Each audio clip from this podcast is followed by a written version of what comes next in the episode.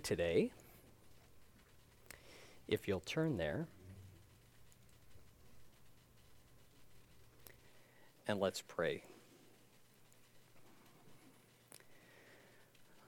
Father in heaven, thank you that you are so good to us all, that you have shown compassion on us sinners, that you have sent your Son to be our Savior. And we thank you for this passage that we'll be reading today. We pray you would fill us with the Spirit the Holy Spirit so we could understand what you're saying, that we could lay it to heart, that we could walk in light of your truth.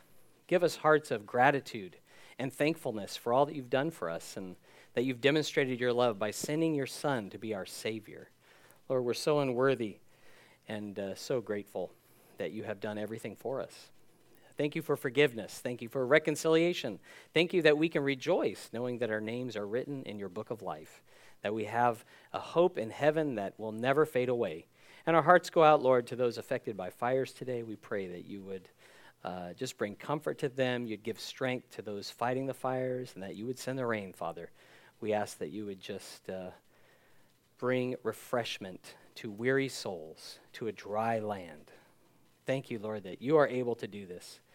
And we love and praise you in Jesus' name. Amen. I'm not surprised that God would use angels to be his messengers or ministers, but I am surprised that he employs people to do his work. Um, think about the prophecy of Malachi. There had been 400 years that had passed, and there was no, uh, I guess, revelation from God written for us to read. We know that God was working during that time, but there's this flurry of activity in the beginning of the book of Luke that we're reading where Jesus has been sent, and the whole and the Holy Spirit was going to fill uh, John the Baptist to prepare the way for Christ.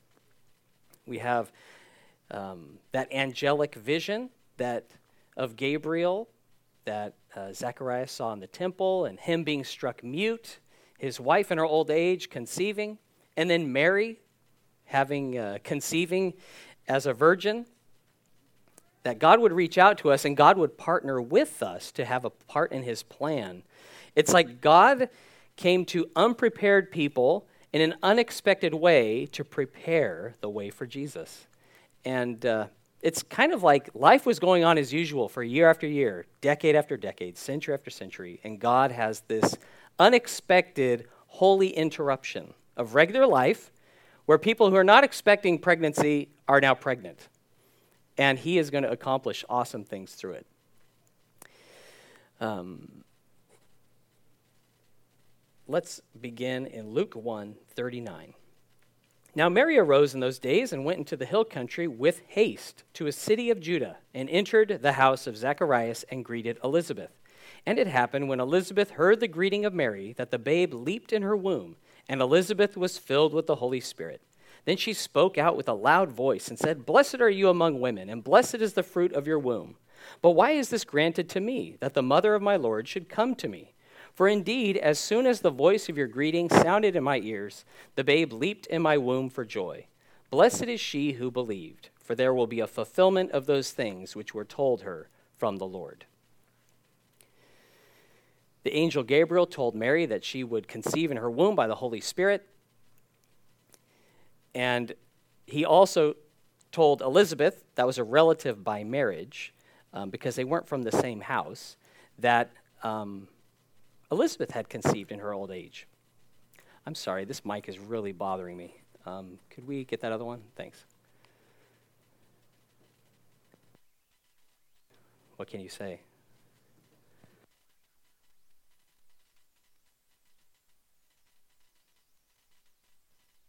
So we will just do this. Okay. So in the King James, it talks about cousin, that uh, Elizabeth was Mary's cousin, or they were cousins. But the word is sigenes, which is a general term for relative. So they were, we don't know exactly how they were related, but they were kinswomen. And the news prompted Mary to go to the hill country of Judea. That's some 130 to 160 k's away, and we have a a uh, little graphic to show you the distance that she traveled. Can you guys see that? So she's up in Nazareth, Mary's up there.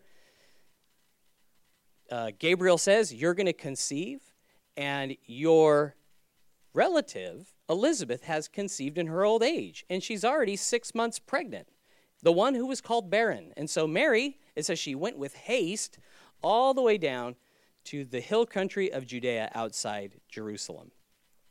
So, uh, average traveling day for the in that time would be about 30 k's a day. That would be making good time. And since it says with haste, she probably was there in a week or two. She was there, and we don't know if she traveled with a bunch of people or a caravan or exactly how that looked. Um, but she travels that way. And when Mary enters the house, it says, of Zacharias and greets Elizabeth, the baby inside Elizabeth leaps. She's filled with the Holy Spirit. You think of babies and what they can perceive inside the womb, like they can recognize voices. And when uh, it was kind of a joke in our family that when Laura was pregnant with Zed, we used to do a lot of 10 pin bowling. And, uh, you know, the sound, the crashing of the pins, the crashing of the pins, that was the place where Zed slept so well. some kids, you put them in the pram or you get them in the car and drive around. Well, you just go to the bowling alley and Zed would be just, just crashing. So we're like, this is it for him. So um, he hears the voice, but and you're like, well, the baby wouldn't know. But because he's filled with the Holy Spirit from the womb, John the Baptist, he he leaps in his mother's womb for joy. And it says Elizabeth, she speaks in a loud voice and she blesses Mary. She's filled with the Holy Spirit, and she says, Why is this granted to me that the mother of my Lord should come to me? One role of the Holy Spirit is to glorify Jesus Christ. In Jewish culture, the older was bestowed with greater honor. So it's very interesting that this older cousin or older relative, she spoke of the child Mary was carrying as her Lord. That's very out of the ordinary. Um, and you think of these Elizabeth had some good things to say. She has a lot of really exciting news that well, she could have talked about Zacharias and the vision he had. She could have talked about this unexpected pregnancy. Like, yeah, who would have thought that I'd be pregnant at this age? And, uh, and, and how things were changing around the house and the things that Zacharias was doing and the things that people would talk about during her pregnancy. She doesn't say anything about any of that. She's just focused on the baby that had been conceived in Mary that nobody else knew about, that nobody else could see. I do love the words of that carol, Joy to the World. They say, Joy to the world, the Lord is come. Let earth receive her king. Let every heart prepare him room, and heaven and nature sing. The preparing of room, to giving space to the presence of God. If you had an unexpected visitor that you loved, you would be excited about them coming. You would do anything in your power to accommodate them. You would make sure that they had, I mean, you would give up your own room if somebody that you loved had come and needed a place to stay. How much more our King? So we need, how good for us to make room for our affections, in our affections and in our desires and in our time for God, for Christ, who has come who has visited us. And she's like, what, how do I deserve this that the, the mother of my Lord would come to me? She's excited about Mary's visit and about Christ coming. We should be excited that our God has come to us. Mary arrives. She sees Elizabeth, obviously pregnant, being six months along. It confirmed the word spoken to her by Gabriel. But she didn't need to see that to believe because we see what uh, Elizabeth said, Blessed is she who believed, for there will be a fulfillment of those things which were told her from the Lord. Blessed are those who have not seen and have believed. There's things that um, God has promised in His Word and promised to you that you haven't seen the fulfillment of it yet. You're still waiting for that. But God, He has the right time in mind. We have our own ideas of what He should do. Um, but Mary would be blessed to see all the fulfillment of what God had promised. And that word blessed, it means well off or happy. We all want to be well off, right? Faith in God is much more than positive thinking. Positive thinking has no power to change your circumstances or you, but there is uh, trust in God. That brings us rest even when we haven't seen the fulfillment yet, even when we're not sure what the future holds. Verse 46 And Mary said, My soul magnifies the Lord, and my spirit has rejoiced in God my Savior, for he has regarded the lowly state of his maidservant. For behold, henceforth all generations will call me blessed. For he who is mighty has done great things for me, and holy is his name. And his mercy is on those who fear him from generation to generation. He has shown strength with his arm. He has scattered the proud in the imagination of their hearts. He has put down the mighty from their thrones and exalted the lowly. He has filled the hungry with good things, and the rich he has sent away empty. He has helped his servant Israel in remembrance of his mercy, as he spoke to our fathers, to Abraham and to his seed forever. And Mary remained with her about three months and returned to her house. Mary's been blessed by Elizabeth, and now she magnifies the Lord. She wasn't, again, talking up or proud or boasting about how she has been chosen by God to carry the Son of God. She magnifies the Lord.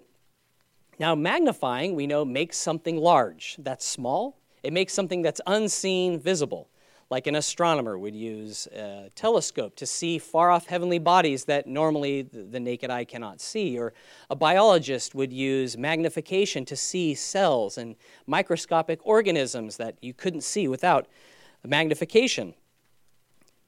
People can go through life content with parties and fun and friends and good food and activities and holidays and singing songs, but they don't consider the Lord. They, he, he hasn't come into focus for them. And so, like Mary magnifies the Lord, that's our role to be drawing attention to Him, bringing Him into focus and how He has done great things, how He has become our Savior. Especially when we have the opportunity to be proud to be lifted up, to talk about ourselves. Mary's not talking about herself or the, even the favor bestowed upon her. She just magnifies the Lord, and I love that. This is called the Magnificat um, by some. And it, to me, it, it's very similar to the, the praise of Hannah in 1 Samuel chapter 2. Hannah was a barren woman that God caused to have a child uh, with Elkanah and that was Samuel, the prophet. Mary rejoiced in God, her Savior. It shows that she too needed a Savior, that she, um, without him, was in sin and needed saving. Uh, she acknowledged God's grace, you know, that God would choose her, a girl from Nazareth, who all future generations would cause, call blessed. And so she speaks of all he'd done. The mighty God, he's done great things for her. He's distinct from all other gods, being holy. He's pure, righteous. He's merciful to those who fear him from generation to generation. So he's everlasting. His mercy endures and is, is new daily. I like Proverbs 3 34 and 35. It says of God, Surely he scorns the scornful, but gives grace to the humble. The wise shall inherit glory, but shame shall be the legacy of fools. God gives grace to the humble in the Old Testament, God was gracious. God was gracious to Mary. He was gracious to us in sending his son, that God puts down the mighty, and those who uh, are proud, he, he casts off. Verse 53, it says that God feeds the hungry with good things, and the rich are sent away empty. And this is interesting because it doesn't mean that the rich person doesn't have a full belly or many possessions, but someone who is rich in this world can have everything but remain empty because they have no room for God in their life. No space for God, no time for Him. He's already full. What need does he have for God? All who hunger and thirst, they're the ones who will be satisfied. They're the ones who will be filled. God helped Israel and his descendants not because they were great and mighty, but because they were the least of the nations, and God was gracious and kind to them. God kept his promise to Abraham, to his seed forever. Look at this glorious worship and praise from a humble heart. There's some that would exalt Mary into a sinless saint, that she has no need for salvation or forgiveness, and others see her as the original social justice warrior and I'm like, I read this, I don't see that at all. I don't see either of those things because what she's saying here is magnifying the Lord. She's talking about what God does, not what she is going to accomplish. how he showed mercy to those who fear him.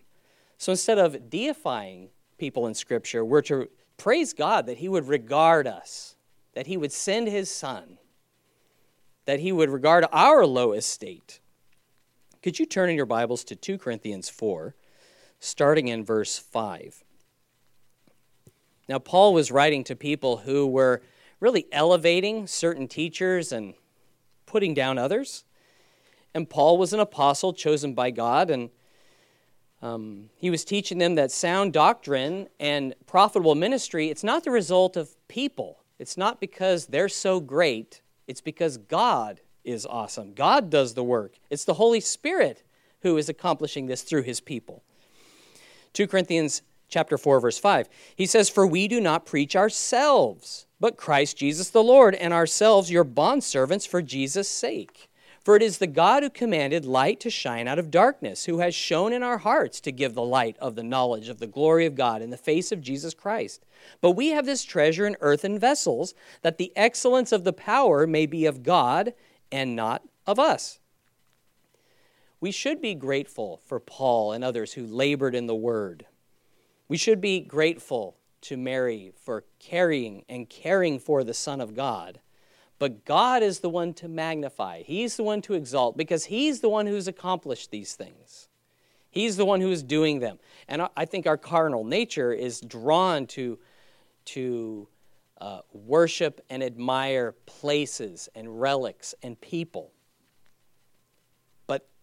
To give them the honor that's really God's alone. Verse 56, it says, Mary remained with Elizabeth for three months since she was already three months pregnant, it's likely she stayed until the birth of John. But it says after this, she returned to her house. And we'll see that Luke, he employs this kind of uh, way of wrapping up that loose end now, and then we get into what happened. So when, uh, like, she was there for three months after this point. Luke 1 57. Now Elizabeth's full time came for her to be delivered, and she brought forth a son. When her neighbors and relatives heard how the Lord had shown great mercy to her, they rejoiced with her. So it was on the eighth day that they came to circumcise the child, and they would have called him by the name of his father, Zacharias. His mother answered and said, No, he shall be called John. But they said to her, There is no one among your relatives who is called by this name. According to God's promise, Elizabeth gave birth to a son. The neighbors, the friends, they all rejoiced. They were so glad. Um, not because she was a mother or survived childbirth in her old age, but because the Lord had shown great mercy to her.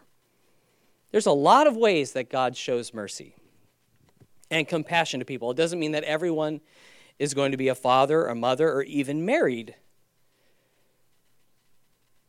Moses said of God in Numbers 14 18, The Lord is long suffering and abundant in mercy, forgiving iniquity and transgression.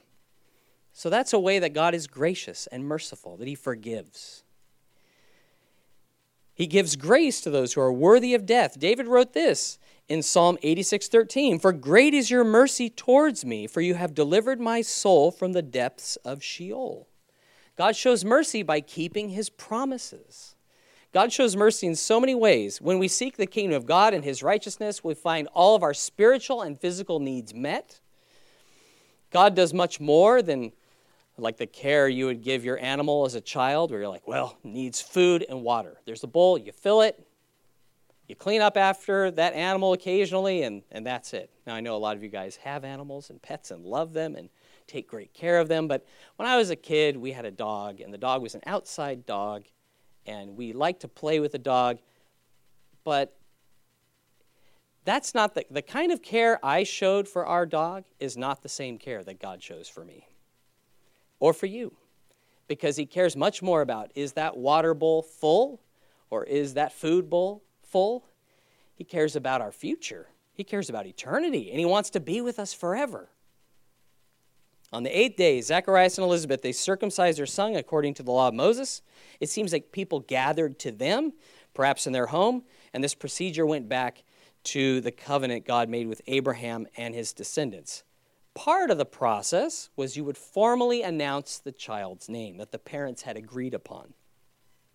To this, I looked up some of the common practices about naming kids. And to this day, I, I, saw a cliche that said two Jews, three opinions when it comes to naming a child. So there's a lot of variance in practices. Some people, they'll name their child after someone who is alive because it gives honor to a relative, or perhaps someone in their family who has died but had these really positive attributes to really instill some. Uh, you know, to inspire a future generation to be like these people of old or people from Scripture that you would say, well, this is, you know, I want you to be like this, and this is why this name is significant. From the text, though, we see it was assumed by those around, the family, that he would be named after Zacharias, who at this time was still unable to speak. Uh, but Elizabeth corrected them. She said, No, he shall be called John. And everyone's shocked they just can't believe it. They're like, there's nobody in our family by that name. And I looked in the Old Testament, and there's not one John or Yohanan in all of the Old Testament. So they're like, what is this name? Where did that come from? Clearly, Zacharias had conveyed what the angel had said that she would bear a son, and his name would be John. The name Zacharias means the Lord remembers. John, it means God is gracious. So it's like God remembers to be gracious. He certainly has. Verse 62 So they made signs to his father what he would have him called. And he asked for a writing tablet and wrote, saying, His name is John. So they all marveled. Immediately his mouth was opened and his tongue loosed, and he spoke, praising God. Then fear came on all who dwelt around them, and all these sayings were discussed throughout all the hill country of Judea. And all those who heard them kept them in their hearts, saying, What kind of child will this be? And the hand of the Lord was with him. I really love this bit because Zacharias, he's mute, but he's not deaf. Everyone's like making signs to him. You know how that happens? You someone it's maybe their second language, so you talk louder as if that's going to help them understand better. But so they're making signs to him. What should his name be? And he's like, oh, "Give me that tablet." Like, his name is John. Everyone was amazed. They were amazed that he said his name is John, like he agreed with this name that they never no, had never heard of. What happens next was even more amazing. As suddenly as he was struck mute in the temple, now he speaks and he's praising God. So for 10 months, because of his unbelief, he was unable to speak. Now suddenly he's speaking and he's praising God. This was the first time little John had ever heard his dad's voice. Never heard it before. And I wonder what Zacharias was going through during these 10 months of waiting, where he's thinking back to that angelic vision. And in verse 13 of this chapter, we read that, uh, that Gabriel had said, Do not be afraid, Zacharias, for your prayer is heard. Your wife, Elizabeth, will bear you a son. You shall call his name John. But because he didn't believe, in verse 20 it says, But behold, you will be mute and not able to speak until the day these things take place, because you did not believe my words, which will be fulfilled in their own time. So Elizabeth has the child, still can't speak. And then the days are passing, and he maybe wrote, His name is John. His name is going to be John. What's with the holdup? But it wasn't until he acknowledged before everybody, his name is John, that suddenly God allows him to speak. I mean, I, I, I'm sure he hoped to speak right after the birth of the son. But God was pleased to make him wait. Now, can you, can you imagine not being able to speak for 10 months because of your unbelief? Because you did not believe, you cannot speak. It's traditional for the Jews to pray and to read the Bible out loud. He couldn't do that. I'm sure he felt left out of a lot of conversations with God and with others. Now, it's, it is common among Jewry as well to pray silently, but the common practice, and as a priest, he would be very used to reciting his prayers out loud, but he can't do that. I wonder if he felt forgotten or lonely. But take heart, believer, because the Lord fulfills his word in his own time.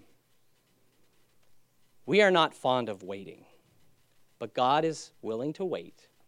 He will keep his word. God was willing to have the nation wait 400 years between the promise of John the Baptist coming and him being sent.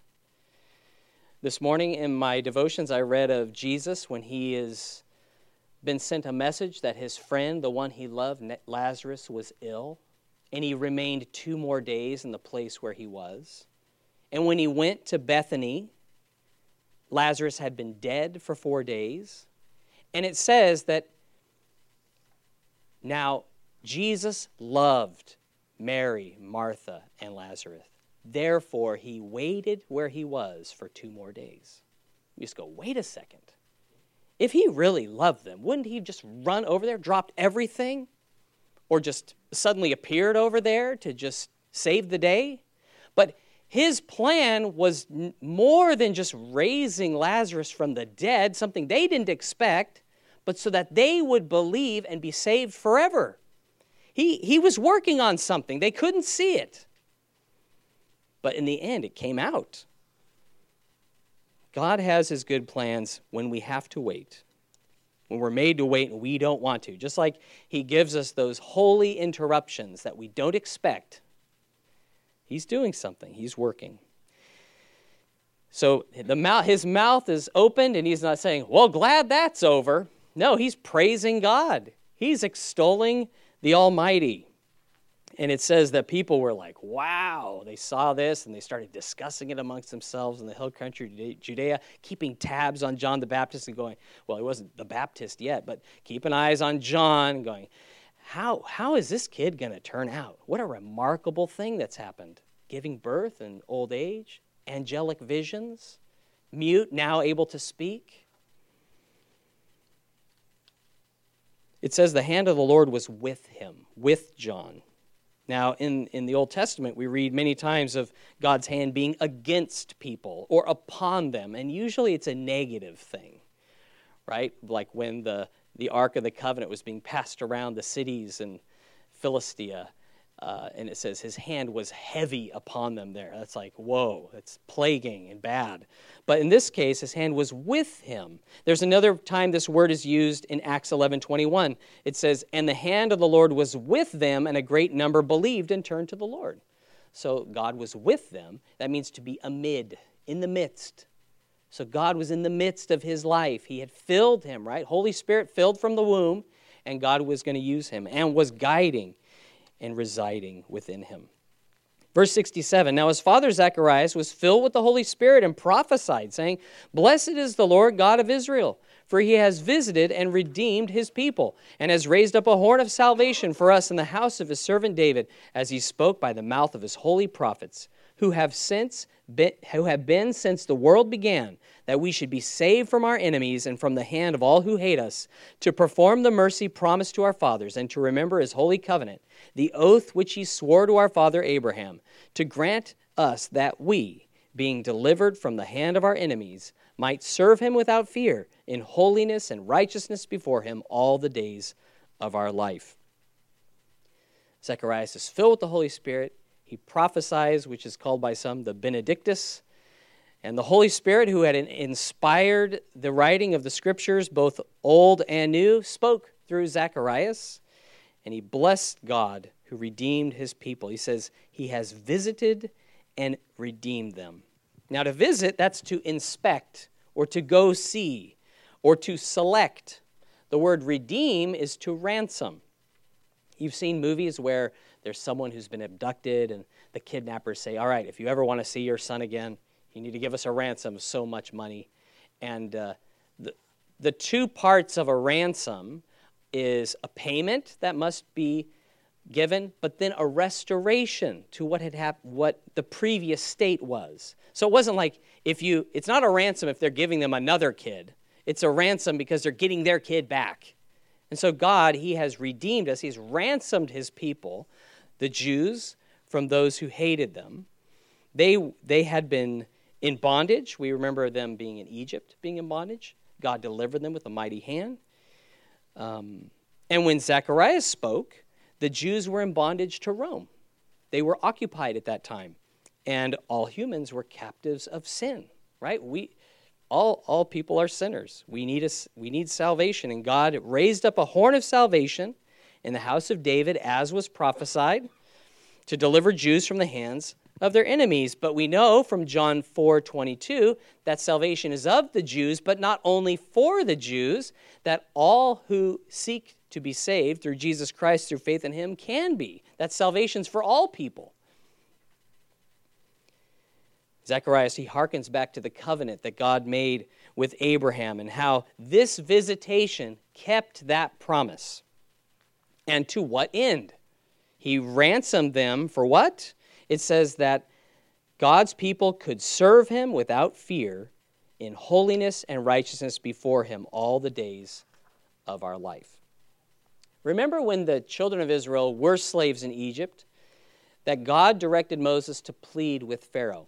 And he said many times, Let my people go that they may go and serve me. The implication is they could not serve God while they were enslaved to Pharaoh. Jesus taught that no man can serve two masters. If you're slaves to Pharaoh, you can't really serve me. So you have to come away from that. You have to be freed from that slavery so you can serve God. Serving, worshiping, sacrificing, obeying God, that was not in Pharaoh's agenda for the children of Israel, was it? Think about what his agenda was. He wanted them gathering straw, he wanted them uh, baking bricks and building his cities. He wanted their little sons thrown into the river. And he wanted their workers to be punished for not meeting his impossible demands. That's what he wanted. That was his plan. But God's plan was to redeem them from that to bring them out so that they could serve God without fear of reprisal. And that picture of the Hebrews toiling in Egypt, it illustrates life in bondage to sin and to death. Puts demands upon us, and if we're in sin, we cannot please God. We cannot serve God as we ought. Like the Hebrews, every human being is powerless to deliver themselves from that enslavement right? They cried out to God because they couldn't save themselves, because they were oppressed. It required miraculous divine intervention for the Hebrews to go free from Egypt, and it takes miraculous divine intervention for us to be saved from sin and delivered from death. And God has made a way through Jesus, giving us salvation. We don't deserve a ransom, we don't even deserve a visit, but God has come to us, and He has made a way for us to know Him and to be made holy and righteous by God's grace. I mean, wonder of wonders what He has done. 76.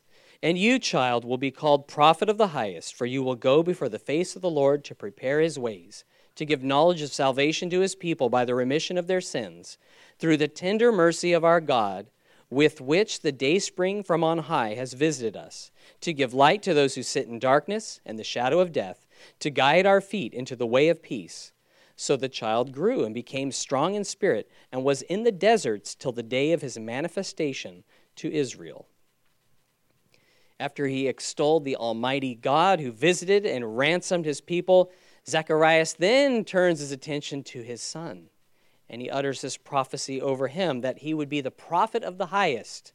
And doesn't mean he's the highest prophet, it means he's the prophet of the highest, who is Jesus Christ. He would prepare the way for him. Now, when a high level dignitary or a delegation visits Sydney, there's planning that takes place far in advance. There's uh, emergency personnel and police, and they decide, all right, how are we going to give support and security, a detail for the, this route? What route are they going to take? What roads do we need to block off? Um, what sort of recognizance do we need from the air, um, depending on the level? Escorts and security from the, the uh, airport all the way to their destination. And it, it can involve thousands of people and cost millions of dollars. And before God visited us, and who is greater than he? In the person of Jesus Christ, the responsibility to prepare the way fell on one man filled with the Holy Spirit. And he was able to do it. And how would he do this? How would he prepare the way? He said he would give knowledge of salvation to God's people by the remission or forgiveness of sins. Now, John, as we'll read, he had this really unique manner because he was living out in the wilderness. He was wearing this leather girdle around his waist, he was eating locusts and wild honey. And the way that he spoke and the authority he had, it captivated, it captivated the imagination of the people, and they wondered, is this the Messiah? The way that he preached to them and talked about forgiveness of sins and their need to be walking with God they, and be baptized to show their change of heart, they wondered, is this the Messiah? He was, that, he was the voice of one crying in the wilderness to prepare the way for the Lamb of God who takes away the sins of the world. So he's like whetting their appetite. He's getting them thinking about sin. And people from all over Judea and Jerusalem and the surrounds, they went to seek him out. Even people from uh, the, the scribes and the Pharisees, they went up from Jerusalem out into the wilderness to find this guy that everyone was talking about. Like, Have you heard John? Have you been baptized by John? They were all talking about it, all thinking about it.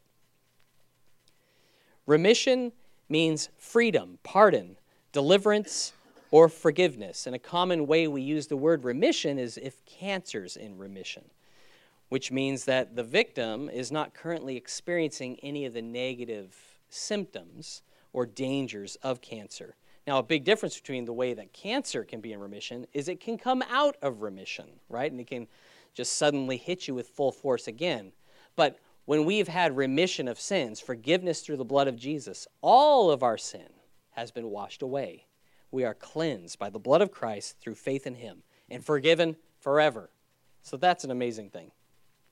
Zechariah, he spoke, uh, spoke of God visiting his people, the day spring, from on high who would give light to darkness, the Word who become flesh and guide feet in the way of peace. And every phrase he uses is so loaded. You could go to tons of other scriptures and uh, to back up what he's saying.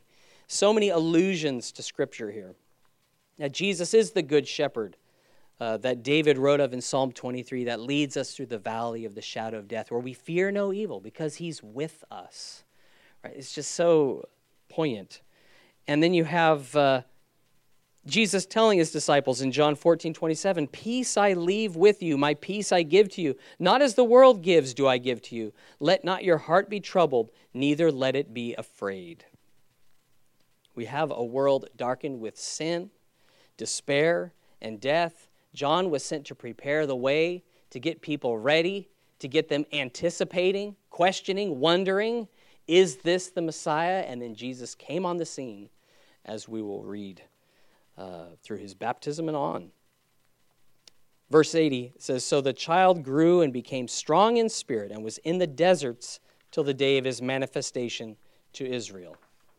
So John became strong in spirit. He was prepared by God for that task of preparing the nation and the world for the Messiah that God would send. Filled by the Holy Spirit, he led this solitary experience. It was not normal in the Jewish culture for a young man to just go off into the desert to lead a solitary life um, all alone until, you know, like, what are you doing out there, John? Well, I'm waiting until I'm manifested to Israel. Like, I don't know if he used those terms, but it's kind of like, okay, he's a, he's a different sort. It's, he's always been a bit different. We always wondered about this, John. You know, he's got the, and he's got such devout parents. Like, you'd think that he would be more into like the priesthood and being trained and this and that, but and he knows God. How is this possible? Living in the wilderness like Elijah was not normal in the culture, but God had given him this unique task that God would fulfill in a unique way. God would be faithful to accomplish. It got me thinking about how Israel, they looked to John and they wondered, is this the Christ? And some of them followed him, hoping he was the Christ at a point. But he wasn't the Christ. He was preparing the way for Jesus. And the disciples of Jesus, they had this expectation and hope that because he is the Messiah, he was going to be the king. And they were going to be in his inner circle. And they were going to overthrow the Romans and you know, set up that throne and be free from that oppression. But Jesus didn't set up his throne immediately. He didn't do what they expected him to do. He was the promised Messiah that God had sent to seek and to save the lost. And after Christ's resurrection, what were they asking him? They say, Is now the time that you're going to restore the kingdom to Israel? They were really on this point. But he says in Acts 1 8, But you shall receive power when the Holy Spirit has come upon you, and you shall be witnesses to me in Jerusalem and in all Judea and Samaria and to the ends of the earth. Jesus wanted to empower his disciples to prepare the way so that their hearts could have Christ enthroned, to prepare others to receive the good news of salvation. And we share the Holy Spirit in common with Elizabeth, John the Baptist, with Mary, Zacharias. And we're here on earth because God has more for us to do. And it's going to be Him who does the work in and through our lives. God wants to partner with us, you know, we as His servants. It's kind of like that picture where the, the master delivered the talents to his servants while he's away. He's like, keep busy till I return. It's not just look like you're busy, but actually be involved in my work. And praise the Lord, when He gives us the Holy Spirit, when we're born again through trusting in Christ, that He guides us into all truth. He empowers us, He gifts us, He helps us day by day, step by step. And we may not under, we may not know these overarching plans as far as like with John the Baptist, you're going to prepare the way. And Jesus, he knew what, what his hour meant and what his life was leading towards.